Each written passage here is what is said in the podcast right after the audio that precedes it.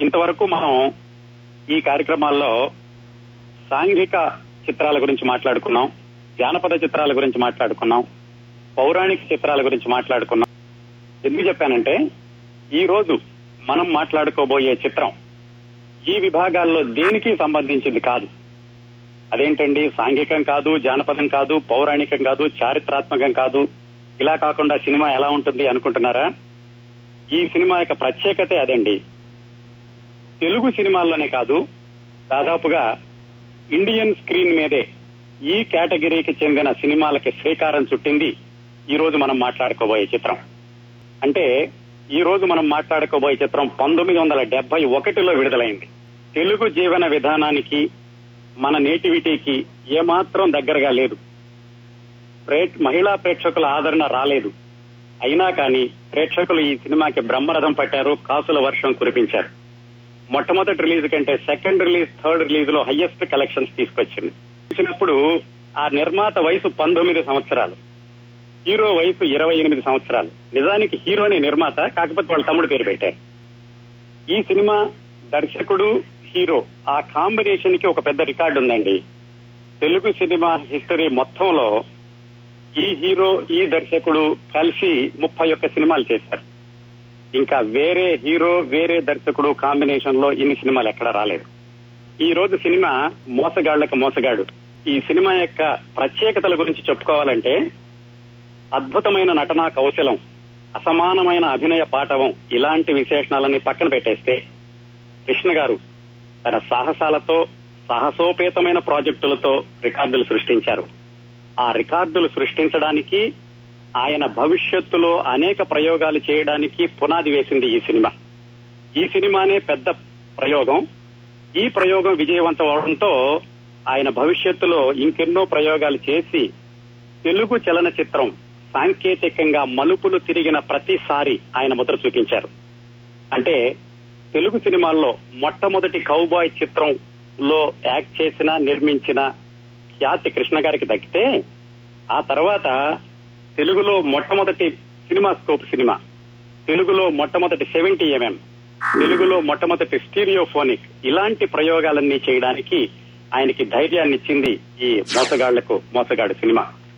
అలాగే కేఎస్ఆర్ దాస్ కృష్ణ కాంబినేషన్లో ముప్పై ఒక్క సినిమాలు వచ్చాయటండి. అలాగా ఒక హీరో ఒక దర్శకుడు కాంబినేషన్లో తెలుగు స్క్రీన్ మీద ఇన్ని సినిమాలు రాలేదు. అది కూడా ఒక రికార్డు ఈ సినిమా గురించి. ఇంకా ఈ మోసగాళ్ళకు మోసగాడు చిత్రం నిర్మించడం వెనకాల. మరి కృష్ణ గారికి ఎంత ధైర్యం ఉండాలి? కేఎస్ఆర్ దాస్కి ఎంత ప్రతిభ ఉండాలి? అసలు దీనికి పునాది ఎలా పడింది? మొట్టమొదటిసారిగా కౌబాయ్ సినిమా అంటే వాళ్ళు ఎంతో ఆలోచించి ఉండాలి ఎంతో ధైర్యం ఉండి ఉండాలి ఈ సినిమా మొదలు పెట్టడానికి. ఈ సినిమా కథ క్లుప్తంగా చూడాలంటే బొబ్బిలి యుద్ధం జరిగినటువంటి రోజుల్లో బ్రిటిష్ వాళ్ళు ఫ్రెంచ్ వాళ్ళు మన దేశంలో ఉన్నారు. అప్పుడు ఈ భారతదేశంలో ఉన్నటువంటి సంస్థానాల నేపథ్యంలో ఈ కథని మొదలు పెడతారు అప్పట్లో ఏమైందంటే ఈ చిన్న చిన్న సంస్థానాల వాళ్ళు ఎవరికి వాళ్ళు స్వతంత్రం ప్రకటించుకోవడం అలాగే ఎవరికి వాళ్ళు రాజులు ఎవరికి వాళ్ళు తామే చిన్న చిన్న ప్రభుత్వాలను ఏర్పాటు చేసుకోవడంతో శాంతి భద్రతలు కూడా సరిగ్గా ఉండేవి కాదు. అలాంటి రోజుల్లో ఒక సంస్థానం వాళ్ళు ఇంకొక సంస్థానం మీద దండెత్తడం ఇలాంటి అరాచకాలన్నీ జరుగుతూ ఉండేవి.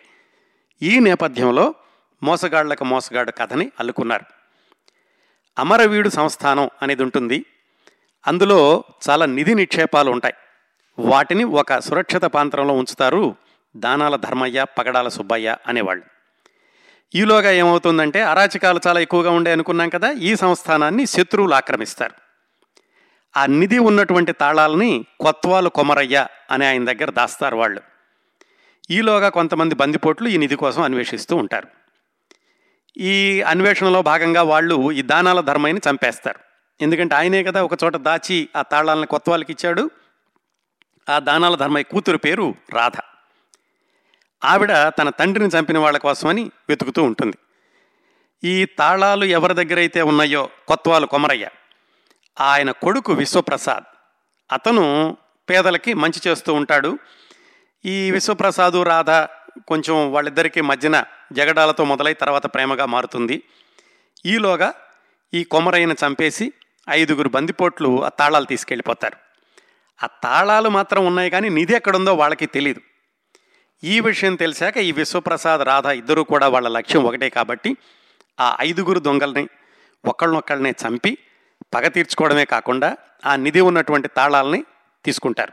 ఇప్పుడు ఆ నిధిని వెతుక్కుంటూ వెళ్ళాలి. కేవలం వీళ్ళ దగ్గర ఇప్పుడు తాళాలు మాత్రమే ఉన్నాయి. ఆ అన్వేషణలో ఈ హీరో హీరోయిన్లు నక్కజిత్తుల నాగన్న అంటే నాగభూషణం గారు ధరించినటువంటి పాత్ర ఆయనతో కలిసి నిధి కోసం బయలుదేరతారు. రెండో వైపు నుంచి మరికొంతమంది వీళ్ళని అనుసరిస్తూ ఉంటారు. ఇలా అందరూ కలిసి రెండు మూడు దోవల నుంచి ఆ నిధిని వెతుక్కుంటూ వెళ్ళడం చివరికి నిధి ఎవరికి దక్కుతుంది? ఆ నిధిని ఈ విశ్వప్రసాద్ అనే అతను దక్కించుకుని ఆ కన్నయ్యను చంపి పేదలకి ఆ నిధిని పంచిపెడతాడు. ఇదండి కథ. దీనిలో ముఖ్యంగా మనం చూడాల్సింది ఏమిటంటే సాహసం. సాహసం అనేది ప్రధానంగా సాగుతుంది. అలాగే తెలుగు ప్రేక్షకుడికి కేవలం స్టూడియోలు ఆంధ్ర ఆంధ్రదేశం లేదా తమిళ దేశంలో ఉన్నటువంటి పరిసరాలు కాకుండా వీటన్నింటికీ దూరంగా మొట్టమొదటిసారిగా ఈ ఎడారుల్లోనూ ఉత్తర భారతదేశంలోనూ అలాగే సిమ్లా లాంటి మంచు కొండల్లోనూ వాటిల్లో జరిగినటువంటి ఈ దృశ్య చిత్రీకరణ సంగీతం అలాగే కృష్ణ గారు మొట్టమొదటిసారిగా ఈ కౌబాయ్ పాత్రలో కనిపించడం కథ కూడా మనకి సంబంధం లేకపోయినప్పటికీ ఊహాత్మకంగా ఉన్నప్పటికీ ఆ కల్పనా లోకంలో ప్రేక్షకుల్ని విహరింపజేయడం వీటన్నింటితోటి తెలుగు ప్రేక్షకులకి ఈ మోసగాళ్ళకి మోసగాడు కథ మొట్టమొదటిసారిగా ఒక సరికొత్త ప్రపంచాన్ని చూపించింది. మరి ఈ సినిమా నిర్మించే వరకు కృష్ణ గారి నేపథ్యం ఏమిటి? ఈ సినిమాకి దర్శకత్వం చేసే వరకు కేఎస్ఆర్ గారు దాసు గారి నేపథ్యం ఏమిటి? వాళ్ళిద్దరూ ఎలా కలిశారు ఈ సినిమాకి? ఆ విశేషాలు చూద్దాం ఒకసారి. కృష్ణ గారు ఆయనది తెనాల దగ్గర బురిపాలెం అందరికీ తెలిసే ఉంటుంది కదా? బీఎస్సీ పాస్ అయ్యారు. బీఎస్సీ పాస్ అయ్యాక ఆయన యాక్చువల్గా ఇంజనీరింగ్ చదివిద్దాం అనుకున్నారు వాళ్ళ నాన్నగారు. ఇంజనీరింగ్లో సీట్ రాలేదు. ఆయన చాలా హ్యాపీగా ఫీల్ అయ్యాడు సీట్ రాకపోయేసరికి. ఎందుకంటే సినిమాల్లో చేరదాం అనుకున్నారు. సరే వాళ్ళ నాన్నగారు పిలిచి అడిగారు. ఏం బాబు మరి ఇంజనీరింగ్ సీట్ రాలేదు కదా ఏం చేస్తావని? ఆయన చెప్పాడు వెంటనే నాన్నగారు సినిమాల్లోకి వెళ్తాను అని ధైర్యంగా. వాళ్ళ నాన్నగారు సినిమాల్లోకి వెళ్ళడం ఏంటి ఇంకా ఏదన్నా పని అనకుండా సరే బాబు మంచిది సినిమాల్లోకి వెళ్తానంటే నేను నీకు సహాయం చేస్తాను అని ఆయన రెండు రికమెండేషన్ లెటర్స్ రాసి ఇచ్చారు మద్రాసు వెళ్ళడానికి ముందు. ఒక లెటర్ ఏమో ఎల్వి ప్రసాద్ గారి అబ్బాయికి ఇంకో లెటర్ ఏమో చక్రపాణి గారికి. చక్రపాణి గారు అంటే ఈ పాటికి శ్రోతలందరికీ గుర్తుండే ఉంటుంది. మనం గుండమ్మ కథ సినిమా గురించి మాట్లాడుకున్నప్పుడు చాలా సేపు మాట్లాడుకున్నాం ఆయన గురించి. ఆయన కూడా తెనాలి. కృష్ణ గారి నాన్నగారికి కూడా మిత్రుడు. అందుకని ఆయనకు లెటర్ రాసిచ్చారు. కృష్ణ గారు ఆ రెండు లెటర్లు జేబులో పెట్టుకుని మద్రాసు వెళ్ళారు వెళ్ళి ముందు చక్రపాణి గారిని కలిశారు. ఇలా మా నాన్నగారు పంపించారండి అని. సరే బాబు నువ్వు సినిమాల్లో చేర చేరదాం అనుకుంటున్నావు కదా నీకు ఎన్టీ రామారావు గారిని చూపిస్తాను రాని ఎన్టీ రామారావు గారు ఎక్కడో సినిమా షూటింగ్లో ఉంటే అక్కడ తీసుకెళ్ళారు. ఆయనకి పరిచయం చేశారు. చేస్తే ఆయన ఏమన్నారంటే బాబు నువ్వు చూడడానికి చాలా చిన్నపిల్లడివి అప్పటికి ఆఫ్టర్ ఆయనకి పంతొమ్మిది పద్దెనిమిది సంవత్సరాలు ఉంటుంది. ఇంత చిన్న వయసులో సినిమాల్లో అంటే నీకు ఎటు గాని పాత్రలు ఉంటాయి. పైగా నువ్వు నాటకాల్లో అనుభవం లేదంటున్నావు కదా. మరి ఒకటి రెండు సంవత్సరాలు నాటకాల్లో అనుభవం సంపాదించుకుని తర్వాత అని ఎన్టీ రామారావు గారు సలహా చెప్పారు. ఇంకా కృష్ణ గారు ఏదైనా అనుకుంటే వెంటనే చేసేయడమే. ఆ దూకుడు అప్పటి నుంచే ఉందన్నమాట ఆయనకి. సో నాటకాల్లో వేషాలు వేయాలి అర్జెంట్గా ఏం చేయాలని మళ్ళా తెనాలు వచ్చారు. తెనాలిలో కొడాలి గోపాలరావు గారిని నాటకాలు రాసి ఆయన ఉన్నారు. ఆ రోజుల్లో నాటకాల రచయితగా ఆయన చాలా ప్రసిద్ధుడు. ఆయన దగ్గరికి వెళ్ళి సార్ నేను సినిమాల్లో జాయిన్ అవుదామని వెళ్ళాను. నన్ను ముందు నాటకాలు నేర్చుకోమన్నారు. మరి మీరు నాటకాలు వేయిస్తూ ఉంటారు కదా నాకు ఛాన్స్ ఇవ్వండి అని అడిగారు. ఆయన ఏమన్నారంటే కరెక్ట్ సమయానికి వచ్చావు బాబు. నేను మద్రాసులోనే ఒక నాటకం వేయిద్దాం అనుకుంటున్నాను. నాకు ఇద్దరు కుర్రాళ్ళు కావాలి. ఒక కుర్రాడు దొరికాడు. రెండో కుర్రాడిగా నిన్ను పెట్టుకుంటాను. అని మద్రాసు వెళ్ళి ఆ నాటకం వేయించారు. ఆ రెండో కుర్రాడు ఎవరంటే శోభన్ బాబు. అలా కృష్ణ శోభన్ బాబు కలిసి మద్రాసులో ఆ నాటకం వేశారు. ఆ తర్వాత ఒకటి రెండు సంవత్సరాలు నాటకాలు వేస్తూ సినిమాల్లో చిన్న చిన్న వేషాలు వేశారు. ముందడుగు కులగోత్రాలు దాంట్లో పట్టి పట్టి చూస్తే కానీ తెలియదు ఒక ఒక పది పదిహేను సెకండ్లు వచ్చి వెళ్ళిపోయే పాత్రలు కూడా వేశారు. అలా రెండేళ్ళు గడిచింది. ఇరవై ఒక్క సంవత్సరం ఎంతో వచ్చింది. ఎల్వి ప్రసాద్ గారు కబురు చేశారు. కొడుకులు కోడళ్ళు అని ఒక సినిమా తీస్తున్నాను. దాంట్లో నలుగురు హీరోలు ఉంటారు. నువ్వు ఒక హీరోవి అని. నేను ఆలోచించారు ఇదేంటి నేను ఏదో హీరోగా వెళ్దాం అనుకున్నా నలుగురిలో ఒకళ్ళు వెళదాం వద్దా అనుకుని. సరే ఎల్వి ప్రసాద్ గారు మంచి నిర్మాత మంచి ఛాన్స్ కదా అని వెళ్ళారు. నలుగురిని సెలెక్ట్ చేశారు. రమణమూర్తి రామకృష్ణ ఇంకెవరో ఉన్నారు. కృష్ణ గారు ఒకళ్ళు. ఒక నెల రోజులు వాళ్ళకి అంతా ట్రైనింగ్ కూడా ఇచ్చారు. ఒక నెల రోజులు అయ్యాక సినిమా ఆగిపోయింది బాబు అని చెప్పారు. మిగతా ముగ్గురికి ఏవో వేషాలున్నాయి వాళ్ళు వెళ్ళిపోయారు. కృష్ణ గారు కొంచెం తన్నయ్యారు సరే ఏం చేస్తాంలే అనుకుని మళ్ళీ ఆయన వెనక్కి ఇంటికి వచ్చారు వచ్చేసినప్పుడు బాబు మూవీస్ వాళ్ళు అంటే ఆదుర్తి సుబ్బారావు గారు సి సుందరం అని అప్పటికే మంచి మనసులు మోగ మనసులో సినిమా తీశాక కొత్త వాళ్ళతో సినిమా తీద్దామని పేపర్లో అడ్వర్టైజ్ చేశారు. అది తెనాల్లో ఉన్న కృష్ణ గారు చూశాక దానికి అప్లై చేశారు.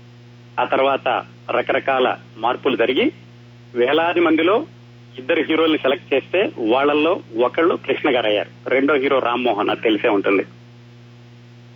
అది తెలుగులో వచ్చిన మొట్టమొదటి సాంఘిక వర్ణ చిత్రం. అంతకుముందు లవకుశ అది పౌరాణికం వచ్చింది. సాంఘిక చిత్రాల్లో మొట్టమొదటి వర్ణ చిత్రం. అది బాగానే ఆడింది. పర్వాలేదు. అంటే సక్సెస్ అనే పేరు తెచ్చుకుంది. నిర్మాతలకి నష్టం రాలేదు. వీళ్ళ నలుగురికి కూడా గుర్తింపు వచ్చింది. ఎవరు ఇద్దరు హీరోలకి ఇద్దరు హీరోయిన్లకి గుర్తింపు వచ్చింది. కానీ ఆ సినిమా అవగానే వెంటనే కృష్ణ గారికి అవకాశాలు రాలేదు. ఆయన మళ్ళా వెనక్కి వచ్చేసేసి జనాల్లో ఉండగా వీళ్ళ ఒప్పందం ఏంటంటే బాబు మూవీస్ వాళ్ళు మొట్టమొదటి సినిమాలో ఛాన్స్ ఇచ్చేటప్పుడే రెండు సినిమాల్లో మా దాంట్లో హీరోగా వేషం వేయాలి తర్వాతే బయటకు వెళ్ళాలి అని ఒక అగ్రిమెంట్ రాయించుకున్నారు. అగ్రిమెంట్ ప్రకారం వాళ్ళు ఆరు నెలల తర్వాత కన్నె మనసులో అని ఇంకో సినిమా మొదలుపెట్టి దానికి మళ్ళీ కృష్ణ గారిని పిలిచారు. ఆ కన్నె మనసులో షూటింగ్ జరుగుతూ ఉండగానే కృష్ణ గారిని చూసిన వేరే నిర్మాత వచ్చి డూండి అని ఆయన వచ్చి గూఢచారి నూట పదహారు సినిమాకి ఆయన బుక్ చేసుకున్నారు. కన్నె మనసులు గూఢచారి నూట పదహారు ఒకేసారి అలా షూటింగ్ జరుగుతూ వచ్చినాయి. కన్నె మనసులు వచ్చిన నెల రోజులకి ఇప్పుడు గూఢచారి నూట పదహారు విడుదలైంది. కన్నె మనసులు ఒక మాదిరిగా ఆడింది కానీ గూఢచారి నూట పదహారు సూపర్ డూపర్ హిట్ అయింది. మళ్ళా తెలుగులో అది జేమ్స్ బాండ్ సినిమాలకి మొదలు అనుకోవచ్చు. ఆ సక్సెస్ తోటి కృష్ణ గారిని మూడో సినిమాకి ఆయనకి విపరీతమైన సక్సెస్ రావడం ఆయన ఆంధ్ర జేమ్స్ బాండ్ అని పిలవడం ఆ తర్వాత నాలుగైదు సినిమాల తర్వాత అసాధ్యుడి సినిమా రావడం దాంతో మాస్ ఇమేజ్ రావడం ఇంకా ఆయనకి వెనక్కి తిరిగి చూసుకోవాల్సిన అవసరం లేదు. అసలు ఏ సినిమా ఎప్పుడు చేస్తున్నారో కూడా తెలియనంత బిజీ అయిపోయారు మొట్టమొదటి రెండు మూడు సంవత్సరాల్లోనే. ఎంత బిజీ అంటే ఆయన షార్ట్కి షార్ట్కి మధ్యన నిద్రపోయేటప్పుడు ప్రొడ్యూసర్లు వచ్చి సార్ మా తొక్క వేసుకుని మీరు పడుకోండి మేము షూటింగ్ చేసుకుంటాం మా సినిమాలో నిద్రపోయే సీరుని ఇది వాడుకుంటాం అనేవాళ్ళట. అంత బిజీ. అంత బిజీగా ఆయన నాలుగైదు సంవత్సరాలు ఎంత బిజీ అంటే దానికి ఒక రికార్డు ఉంది తర్వాత చెప్తాను. ఆయన నటిస్తున్నప్పటికీ ఆయనకు ఒక అసంతృప్తి ఉండేది. ఏమిటంటే తను అనుకున్న క్యారెక్టర్లు చేయాలి. తనకంటూ కొత్త సినిమాలు తీసుకోవాలి అని. అలా వేరే ప్రొడ్యూసర్ల మీద రుద్దడం ఇష్టం లేక ఆయనే సొంతంగా ప్రొడక్షన్ హౌస్ మొదలుపెట్టి పద్మాలయ స్టూడియోస్ అని అగ్ని పరీక్ష అన్న సొంత సినిమా తీశారు. అది ఒక మాదిరిగా ఆడింది. బ్రహ్మాండంగా ఆడలేదు. ఫ్యామిలీ ఓరియంటెడ్ సబ్జెక్టే అప్పుడు ఎలాగైనా సరే ఈ బ్యానర్ వాల్యూ చూపించాలి కొత్త రకంగా తీయాలి ఏదైనా సాహసం చేయాలి అనుకుంటూ ఉండగా ఈ మోసగాళ్ళకు మోసగాడు ప్రపోజల్ వచ్చింది. అది ఎలా వచ్చింది తెలుసుకోబోయే ముందు కేఎస్ఆర్ దాస్ గారి నేపథ్యం ఏంటో చూద్దాం. ఆయన ప్రస్థానం గుంటూరులో మొదలైంది. గుంటూరులో సినిమా హాల్లో క్లర్క్గా బుకింగ్ క్లర్క్గా పనిచేసేవాడు. అక్కడుండగా ఒక సినిమా శతదినోత్సవానికి అనార్కలి సినిమా శతదినోత్సవానికి యూనిట్ అంతా గుంటూరు వస్తే ఆ యూనిట్లో ఒక బాయ్ పరిచయం అయ్యి ఆఫీస్ బాయ్ నీకు సినిమాల్లో ఏదన్నా ఛాన్స్ ఇప్పిస్తాను రమ్మంటే ఆయన ఏం చేయాలో కూడా తెలియదు ఇరవై రూపాయలు జేబులో పెట్టుకుని మద్రాసు వెళ్ళారు కేఎస్ఆర్ దాస్.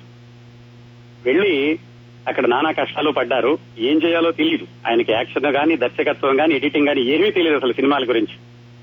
ఏదో గుంటూరులో సరైన ఉద్యోగం లేదు కదా అక్కడైనా దొరుకుతుందో అని వెళ్ళారు సరే ఎలాగో నానా కష్టాలు పడి చివరికి ఒక నిర్మాత దగ్గర ఎడిటింగ్ అసిస్టెంట్గా చేరారు. ఆ నిర్మాత ఒక శాడిస్ట్ అట. ఎడిటింగ్ అసిస్టెంట్ అయినా కానీ రోజు వెళ్ళి ఈయన ఫ్లోర్ అంతా తొడవాలి రూమ్ అంతా తొడవాలి అంటూ ఆయనకి ఎడిటింగ్లో మెళకువలు నేర్పారు. ఆయన అదృష్టమో ఆయనకి నేర్పినటువంటి ఎడిటర్ దురదృష్టమో గాని ఈయన మూడో సినిమాకే ఇండిపెండెంట్ ఎడిటర్ అయిపోయారు. నువ్వా నేనా? ఆ సినిమా పేరు. అలా ఆ ప్రొడ్యూసర్ దగ్గరే ఆ ప్రొడ్యూసర్ పేరు ఎస్ భవన్ నారాయణ గౌరీ పిక్చర్స్ అనే పేరుతో ఆయన సంవత్సరానికి నాలుగైదు సినిమాలు తీస్తూ ఉండేవాళ్ళు. కంటిన్యూస్గా ఆయన దగ్గర నాలుగైదు సంవత్సరాలు పనిచేశాక కేఎస్ఆర్ దాస్కి దర్శకత్వం చేసే అవకాశం ఇచ్చారు. అవకాశం ఇచ్చారంటే తోశారు అనొచ్చు ముందుకి. ఈయనకి అసలు దర్శకత్వం చేయాలన్న ఐడియా లేదు. ఆయనకి ఎవరూ లేక నువ్వే ఈ సినిమాకి డైరెక్టర్ అని లోగుట్టు పెరుమాళ్ళు పెరుక అది శోభన్ బాబు గారు హీరోగా వేసిన మొదటి సినిమా అట. ఆ సినిమాకి కేఎస్ఆర్ దాస్ని డైరెక్టర్ చేశారు ప్రొడ్యూసర్ ఎస్ భవన్ నారాయణ ఆ సినిమా సరిగా ఆడలేదు. దాంతో ఆయన అసలే కోపిష్టి. నువ్వు నా మొట్టమొదటిసారి అవకాశం ఇచ్చాను సరిగా ఆడలేదు. నువ్వు బయటకు వెళ్ళిపోయి ఏదో ఒక పని చేసుకొని కేఎస్ఆర్ దాస్ని బయటికి పంపించారట. నేను మొత్తుకున్నాడట ఇదేంటి బాబు? నాకు అసలు డైరెక్టర్ చేయమని నేను అడగలేదు. నువ్వు చేసావు నన్ను ఇలా పంపించేస్తున్నావు అని. ఎలాగైతే బయటికి వెళ్ళిపోయి మళ్ళీ ఎడిటర్గా మొదలుపెట్టి మళ్ళా ఒకటి రెండు సంవత్సరాల తర్వాత ఆయనే సొంతంగా ఒక ప్రొడ్యూసర్ తయారు చేసుకుని రైటర్ని మ్యూజిక్ డైరెక్టర్ని వీళ్ళందరినీ పెట్టుకుని ఎలాగో పెట్టుబడి సంపాదించి రాజయోగం అనే సినిమా తీశాడు. అది డీసెంట్గా యాభై రోజులు ఆడింది. ఆ వరుసనే ఇంకో రెండు సినిమాలు కూడా యాభై రోజులు ఆడడం ప్రొడ్యూసర్లు ఎవరికి నష్టాలు రాకపోవడం ఈ కుర్రాడు ఎవరో కొత్త కుర్రాడు బాగా తీస్తున్నాడు అనడం అప్పటికే యాక్షన్ సినిమాలు బాగా చేస్తాడని పేరు రావడం ఆ విధంగా కేఎస్ఆర్ దాస్కి దర్శకుడుగా మద్రాసులో ఒక ఫుటింగ్ దొరికింది. ఆయన ఏడో సినిమానో ఎనిమిదో సినిమానో కృష్ణ గారికి పదకొండో సినిమా అనుకుంటా టక్కరి దొంగ చక్కని చుక్క. వాళ్ళ కాంబినేషన్లో వచ్చిన మొట్టమొదటి సినిమా. ఆ తర్వాత కేఎస్ఆర్ దాసు కృష్ణ కాంబినేషన్లో రెండు ఆ, సాంఘిక చిత్రాలు వచ్చినాయి. అవి అంతగా ఆడలేదు. ప్రేమ జీవులు బంగారు కుటుంబం. అది అయ్యాక ఈ మోసగాళ్ళకి మోసగాడు వాళ్ళిద్దరు కాంబినేషన్లో వచ్చిన నాలుగో సినిమా.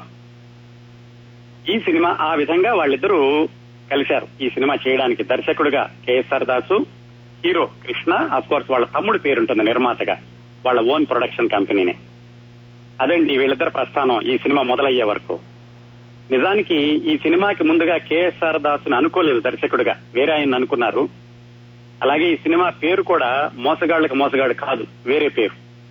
అది ఎలా జరిగింది పేరు ఎలా మారింది కేఎస్ఆర్ దాసు గారు ఈ సినిమాలోకి ఎలా వచ్చారు? ఆ రోజుల్లో భారతీయ ప్రేక్షకులందరూ కూడా హాలీవుడ్ సినిమాలు చూసి థ్రిల్ అవుతున్న రోజులు. కౌబాయ్ సినిమాలంటే హాలీవుడ్ సినిమాలే అని పేరుండేది ఆ రోజుల్లో. అప్పట్లో మద్రాసులో మూడు ఇంగ్లీష్ సినిమాలు రిలీజ్ అయిపోయి దుమ్ము దులిపేస్తున్నాయి. అవి కృష్ణ గారు గమనించారు. గమనించి ఆయనకు ఒక ఐడియా వచ్చింది. అగ్ని పరీక్ష సరిగా ఆడలేదు రెండో సినిమా ఏదైనా ఎక్స్పెరిమెంట్ చేయాలి అని ఆయన ఒక రైటర్ దగ్గరికి వెళ్ళారు. ఆ సినిమాలు ఏంటంటే Mackenna's gold good bad and ugly for a few dollars more. ఈ మూడు సినిమాలు చూసి ఈ స్ఫూర్తితో ఏదైనా కథ చేస్తే బాగుంటుందని ఆరుద్ర అని ఆ రైటర్ దగ్గరికి వెళ్ళారు. ఆయన దగ్గరికే వెళ్ళడానికి కారణం ఏంటంటే ఆరుద్ర గారు ఇంగ్లీష్ నవల్స్ బాగా చదువుతారు. ఆయన డిటెక్టివ్ నవల్స్ కూడా రాశారు తెలుగులోను. అలాగే కృష్ణ గారి మూడో సినిమా గూఢచారి నూట పదహారుకి రచన చేసింది కూడా ఆరుద్ర గారి. ఇన్ని కారణాల వల్ల ఆరుద్ర గారిని పిలిచి ఏమండి ఈ మూడు సినిమాల స్ఫూర్తితో ఏదైనా తెలుగు కథ తయారు చేయండి. నేను నా రెండో సినిమా ఏకంగా ఒక out and out and out experimental movie చేద్దాం అనుకుంటున్నాను అని కృష్ణ గారు చెప్పారు. సరే ఆరుద్ర గారు ఆల్రెడీ డిటెక్టివ్ సినిమాలు రాసిన డిటెక్టివ్ నవలలు రాసినటువంటి అనుభవం ఉంది. మూడు సినిమాలు చూశారు. ఇంకో రెండు ఇంగ్లీష్ నవలు కూడా చదివారు. వీటన్నిటిని దగ్గర పెట్టుకుని మహాబలిపురం వెళ్ళి కూర్చుని ఆయన స్క్రిప్ట్ తయారు చేశారు. తయారు చేసి ఒక రోజు సాయంకాలం వచ్చారట. వచ్చి కృష్ణ గారికి అయ్యా స్క్రిప్ట్ అయిపోయింది. రేపు నేను చదివి వినిపిస్తాను. ఇప్పుడు లేట్ అయిపోయింది. రాత్రి కదా.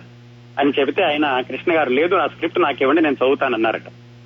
ఆరుద్ర గారు చెప్పారట ఇది నా దస్తూరు నాకే అర్థం కాదు నా అసిస్టెంట్ తోటి షేర్ చేస్తే కానీ తెలియదు రేపు పొద్దున్నే వస్తానంటే కాదు కూడదని కృష్ణ గారు ఆ స్క్రిప్ట్ తీసుకుని ఆరుద్ర గారు ఇంటికి వెళ్ళిపోయారు. మర్నాడు పొద్దున్నే వచ్చేసరికి కృష్ణ గారు మొత్తం ఆ స్క్రిప్ట్ అంతా అప్పజెప్పడం మొదలు పెట్టాట ఆయన సీన్ బై సీన్ కళ్ళ ముందు చూస్తున్నట్టుగా. ఆరుద్ర గారికి ఆశ్చర్యం వేసిందట. అంటే అంతగా నచ్చింది ఆయనకి స్క్రిప్ట్. ఆయన అంతగా డైజెస్ట్ చేసుకున్నారు. సో ఆరుద్ర గారితో ఒక మాట అన్నారు. ఏమండి ఇంత చక్కగా రాశారు script scene by scene dialogues కూడా ఉన్నాయి. మీరే ఎందుకు డైరెక్ట్ చేయకూడదు అని అడిగారు ఆరుద్ర గారు. ఆరుద్ర గారు చెప్పారట అయ్యా నాకు డైరెక్షన్ మీద ఆసక్తి లేదు నేను రైటర్ను మాత్రమే.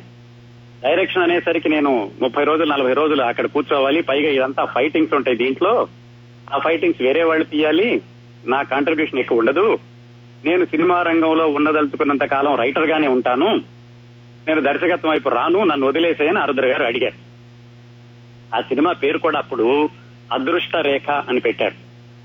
అదృష్ట రేఖ సినిమా ఆరుద్ర గారు దర్శకత్వం అనుకున్నటువంటి ఆ కాంబినేషన్ ఆరుద్ర గారు వద్దనేసరికి అప్పుడు కృష్ణ గారికి కేఎస్ఆర్ దాస్ గారు గుర్తొచ్చారు. ఎందుకంటే అప్పటికే కేఎస్ఆర్ దాస్ గారికి యాక్షన్ మూవీ డైరెక్టర్ అని పెద్ద పేరు వచ్చింది. సో కేఎస్ఆర్ గారు దాస్ గారితో ఆల్రెడీ ఆయన మూడు సినిమాలు చేస్తున్నారు. ఆయన్ని పిలిచి ఈ సినిమా స్క్రిప్ట్ అప్పజెప్పి ఇది తీయాలి అన్నారు. అప్పుడు సినిమా పేరు మోసగాళ్ళకు మోసగాడు అని మార్చారు. సరే వెంటనే. ఇంకా తీద్దాం అనుకున్నప్పుడు వెనకంజ వేసే పని లేదు ఇంకా వేరే ఆలోచన లేదు. కృష్ణ గారు వెంటనే వాహిని స్టూడియోలో సెట్టింగ్ వేసేసి ముందు ఇండోర్ సీన్లు తీయడం మొదలు పెట్టారు వాహిని స్టూడియో అంటే మళ్ళీ అది చక్రపాణి గారిది చక్రపాణి నాగిరెడ్డి గారిది. సో చక్రపాణి గారు ఎలాగో తెలిసిన కుర్రాడే కదా ఐదారేళ్ళ క్రితం వచ్చాడు తన దగ్గర సినిమాల్లో వేషాలు కావాలని అతను ఆయన రోజు వచ్చి చూస్తూ ఉండేవాడట. ఒకరోజు ఈ ఇండోర్లో షూటింగ్ చూసి ఏం కృష్ణ ఏం సినిమా తీస్తున్నావు నువ్వు? ఆ వేషాలు ఏమిటి? ఆ పేర్లు ఏమిటి? ఆ కథ ఏమిటి? తెలుగు వాళ్ళకి ఏమైనా అర్థమవుతుందా అసలు? తెలుగు వాళ్ళ నేటివిటీ ఏమాత్రం లేదు. ఎవరికి అర్థం కాదు. ఎందుకు ఈ సినిమా తీస్తావు? అనవసరంగా డబ్బులు పోగొట్టుకుంటావని కృష్ణ గారిని ఆయన హెచ్చరించారట. ఒకళ్ళు చెప్తే వినే రకం కాదు కదా. ఆయన వెళదాం అనుకుంటే అలా సూటిగా వెళ్ళిపోవడం ఆయన సరే సర్లేండి చూద్దామని చెప్పేసి ఆయన షూటింగ్ కొనసాగిస్తూ ఉన్నారు. చక్రపాణి గారు ఒక రోజు అలా అన్న మనిషి రెండో రోజు రావడం మానేశారా రెండో రోజు వచ్చారు మూడో రోజు వచ్చారు నాలుగో రోజు వచ్చారు?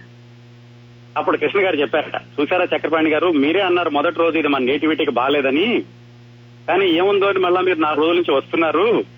ప్రేక్షకులు కూడా అలాగే చూస్తారండి అని ఆయనకి నెమ్మదిగా వినయంగానే చెప్పి మొత్తానికి ఆయన షూటింగ్ ఇండోర్ షూటింగ్ అంతా అవజేశారు అక్కడ ఇండోర్ అయిపోయాక ఈ సినిమాలో పెద్ద అట్రాక్షన్ అందరికీ తెలిసే ఉంటుంది కదా థార్ ఎడారి.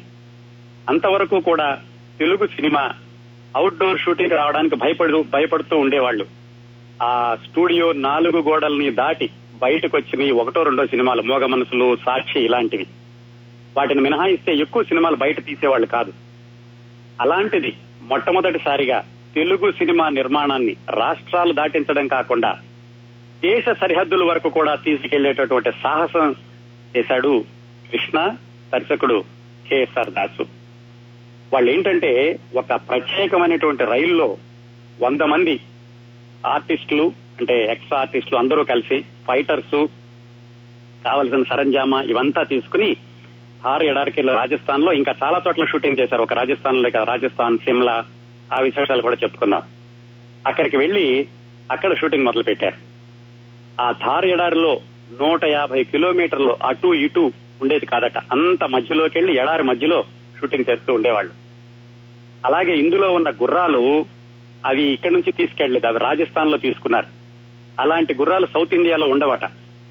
వాటిని మచ్చిక చేసుకోవడం వాటిని ట్రైనింగ్ ఇవ్వడం చాలా కష్టం అట ఇంత దీనిలో కూడా కృష్ణ గారు ఆ హార్స్ రైడింగ్లో ఎక్కడా కూడా ఆయన డూప్ను వాడలేదు. హార్స్ రైడింగ్ అంతా కూడా ఆయన ఓన్గా చేశాడు. అంత సాహసంతో ఎవరేమన్నా కానీ పట్టించుకోకుండా అంత దూరం వెళ్ళి అవుట్డోర్ షూటింగ్ మొదలుపెట్టి ఎన్ని రోజుల్లో కంప్లీట్ చేశారో తెలుసండి ఈ షూటింగ్ మొత్తం? అక్కడే కాకుండా రకరకాల ప్రదేశాల్లో మొత్తం ఇరవై ఎనిమిది రోజుల్లో షూటింగ్ కంప్లీట్ చేశాట ఆయన. ఈ స్పీడ్కి కృష్ణ గారి దూకుడికి ఆయన సృష్టించినటువంటి రికార్డులు ఎన్నంటే చెప్పుకున్నాం కదా ఈ సినిమా మొత్తం ఇరవై ఎనిమిది రోజుల్లో షూటింగ్ చేశారని. అంత ఫాస్ట్గా చేయబట్టి కృష్ణ గారు ఎన్ని రికార్డులు సృష్టించాడంటే ఈ సినిమా ఆయనకి అరవయో సినిమా. అప్పటికి ఆయన చిత్రరంగ ప్రవేశం చేసి కేవలం ఐదు సంవత్సరాలు. మరి నిజంగా ఎవరైనా పరిశోధన చేస్తే తెలుగు సినిమాల్లో ఎలాగో రికార్డ్ అయ్యింది? ఇండియాలోనూ బహుశా ప్రపంచంలోనూ కూడా రికార్డ్ అవుతుందేమో. ఒక హీరో సినీ రంగ ప్రవేశం చేసి ఆయన వయసు అప్పుడు ఇరవై రెండు సంవత్సరాలు ఇరవై రెండు ఇరవై మూడు సంవత్సరాలు. ఐదేళ్ళలో అరవై సినిమాలు. అంటే యావరేజ్ సంవత్సరానికి పన్నెండు సినిమాలు చొప్పున చేసి ఇది అరవయో సినిమా ఆయనకి. పంతొమ్మిది వందల డెబ్బై ఒకటిలో విడుదలైంది. అయితే ఈ స్పీడు ఆయన అక్కడితో ఆగలేదు. ఆ తర్వాత ఇరవై సంవత్సరాల వరకు అంటే ఆయన పంతొమ్మిది వందల అరవై ఆరులో చిత్రరంగ ప్రవేశం చేస్తే పంతొమ్మిది వందల ఎనభై ఆరు వరకు చూసుకుంటే ఇరవై సంవత్సరాల్లో సంవత్సరానికి పన్నెండు చొప్పున రెండు వందల నలభై సినిమాలు పూర్తి చేశాడు ఆయన. ఆ రికార్డు సృష్టించడానికి మూలం అంటే దానికి పునాది ఈ మోసగాళ్ళకు మోసగాడు వచ్చేటప్పటికే పడిపోయింది ఆయనకి. చాలా ఆశ్చర్యం ఎందుకంటే ఐదు సంవత్సరాల్లో అరవై సినిమాలు నభూతో నభవిష్యతి అనే అని సందేహం లేకుండా చెప్పుకోవచ్చు. ఇంతవరకు ఎవరో చేయలేదు. మన చిత్రరంగ పరిశ్రమ నడుస్తున్నటువంటి వేగాన్ని చూస్తే భవిష్యత్తులో ఎవరూ కూడా సినీ రంగ ప్రవేశం చేసిన ఐదు సంవత్సరాల హీరోగా క్యారెక్టర్ యాక్టర్స్ అని పక్కన పెట్టండి. హీరోగా ఐదు సంవత్సరాల్లో అరవై సినిమాలు చేసేటటువంటి రోజులు వస్తాయని ఇప్పట్లో అయితే మనం అనుకోలేం. అంత స్పీడ్తో చేశారండి ఈ షూటింగ్ కూడాను. ఇంకా అనుకున్నాం కదా ఇది దేశ సరిహద్దులకు వెళ్ళారు అని ఎక్కడెక్కడ షూటింగ్ చేశారంటే ఇందులో ఇందాక పాట విన్నారు చూడండి ఎలాగుంది ఎలాగుంది అబ్బాయి అని ఫస్ట్లో ఆ పాటని థార్ ఎడార్లోను బికనీర్ కోటలోను అలాగే శివబాడి టెంపుల్ అని రాజస్థాన్లో ఉంది. అక్కడ దేవీకుంట సాగర్ ఇలాంటి చోట్లంతా దాన్ని పిక్చరైజ్ చేశారు. అలాగే కోరినది నెరవేరినది అని మనం రెండో పాట విన్నాం చూడండి. దాన్ని నలదీరా గోల్ఫ్ క్లబ్ అని అక్కడ అలాగే నార్క్ టిబెట్ దగ్గరలో ఉన్న నార్కండా స్నోఫాల్ అని అక్కడ తీశారటండి. సిమ్లా టిబెట్ దగ్గరలో. అలాగే కొన్ని సీనుల్ని చైనా ఇండియా బోర్డర్లో కొన్ని చోట్ల తీశారట.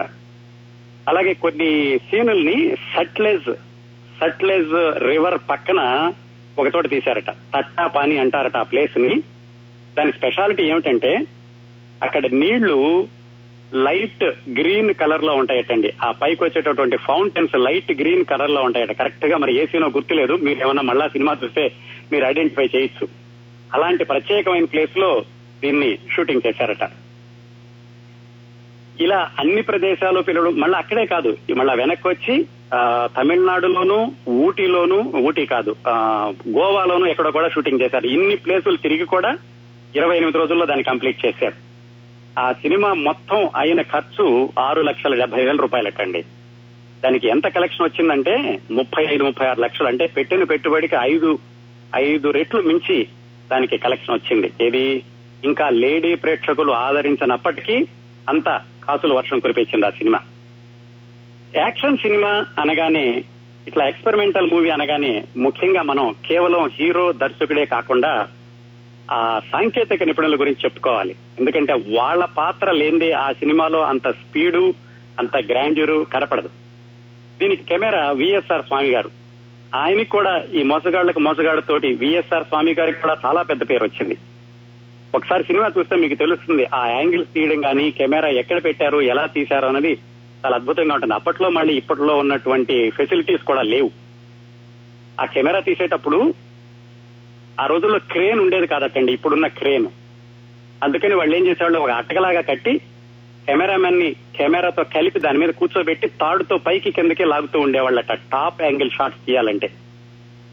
అలాగే ఈ సినిమాలో చిట్ట చివర హీరో విలన్ కొట్టినప్పుడు మొత్తం భూమి అంతా తిరుగుతున్నట్టుగా కనపడాలి అతనికి. అది తీయడం కోసమని విఎస్ఆర్ స్వామి గారు ఇవన్నీ ఆయనంతటా ఆయన డివైస్ చేసుకున్నటువంటి పద్ధతులు అన్నమాట. లారీ టైర్ మీద కూర్చుని కెమెరా పట్టుకుని ఆ లారీ టైర్ని తిప్పమన్నారట. అలా అది స్పీడ్గా తిరుగుతుంటే కెమెరాతో స్పీడ్గా తిప్పి దాన్ని చూపించారు. అట్లా కళ్ళు తిరిగినప్పుడు భూప్రపంచం అంతా తిరిగినట్టుగా తీయడానికి. ఇప్పుడంటే చాలా సాంకేతికంగా చాలా అభివృద్ధి చెందింది. అలాగే అలాంటివన్నీ కూడా మనం కంప్యూటర్లో చాలా మార్ఫింగ్ చేసుకుని త్రీ ఎఫెక్ట్స్ అన్ని చేసుకోవచ్చు. కానీ ఆ రోజుల్లో అంతా మాన్యువల్గా చేస్తున్న రోజుల్లో ఆయన అంత ఎక్స్పెరిమెంట్లు చేశారు. అలాగే ఇంకొకటి ఎడిటర్ గురించి చెప్పుకోవాలండి. కోటగిరి గోపాలరావు. మీకు తెలుసు కదా ఈ సినిమా అంతా ముక్కలు ముక్కలుగా తీస్తారు. తనంతటిని ఒక వరుసలో కూర్చి ఆ స్పీడ్ తగ్గకుండా నాలుగు ఫ్రేములు ఎక్కువైతే స్పీడ్ తగ్గుతుంది.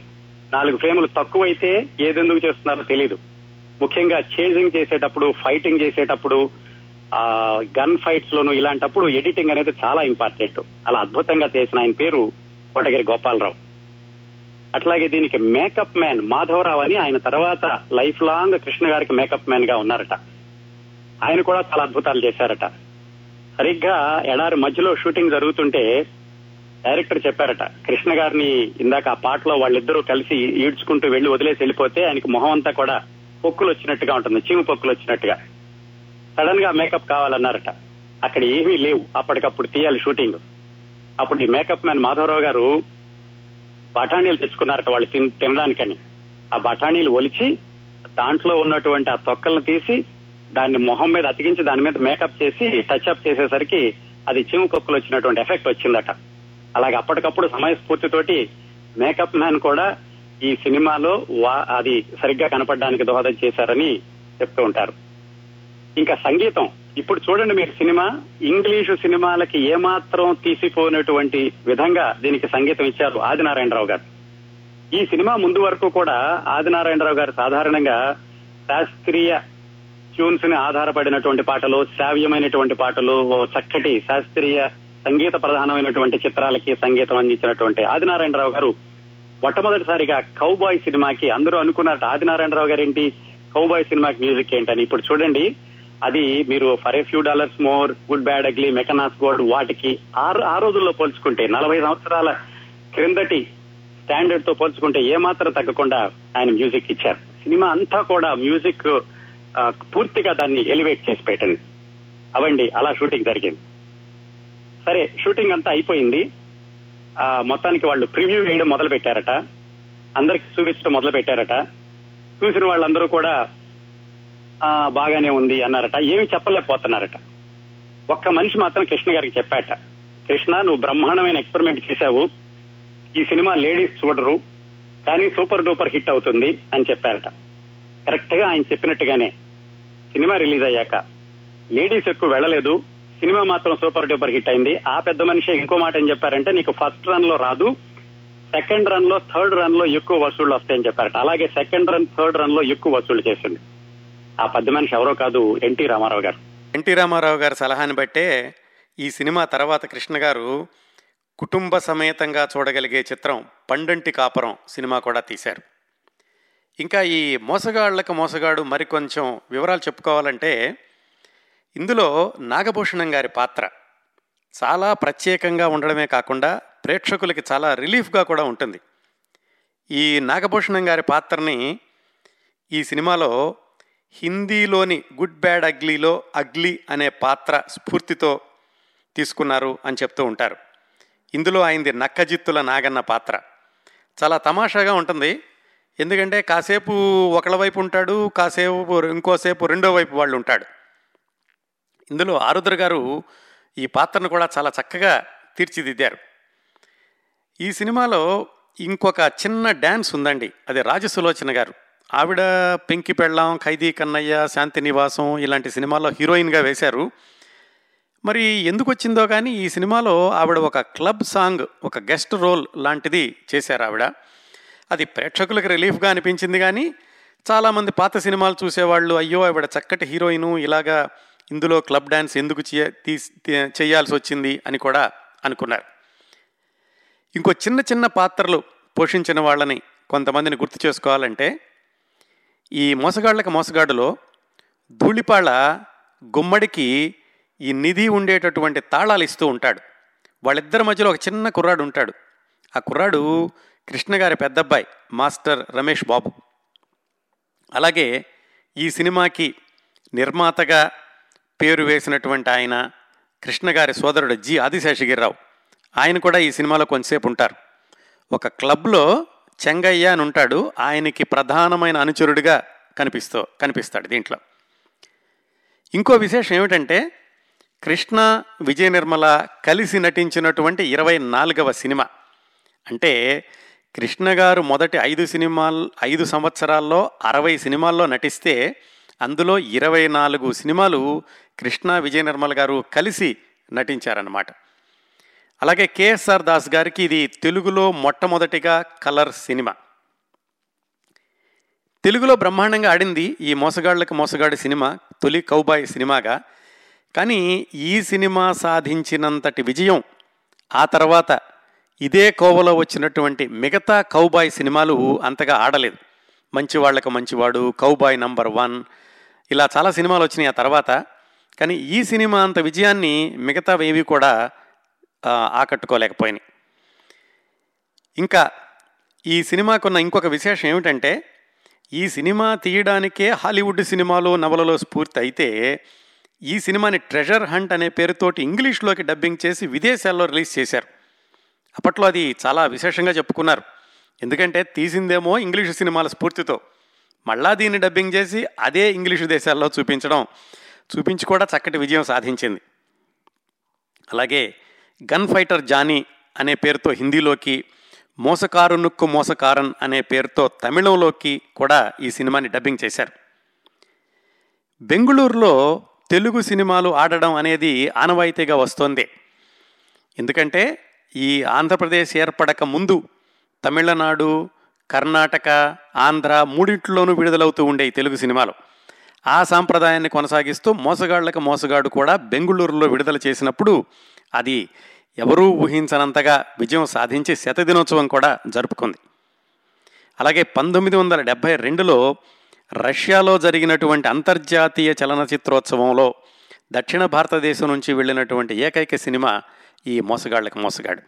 ఇన్ని విశేషాలని ఇన్ని రికార్డుల్ని సొంతం చేసుకుంది కృష్ణ గారు అత్యంత సాహసంతో తీసినటువంటి మొట్టమొదటి కౌబాయ్ సినిమా మోసగాళ్ళకి మోసగాడు. అవండి మోసగాళ్ళకి మోసగాడు చిత్ర విశేషాలు.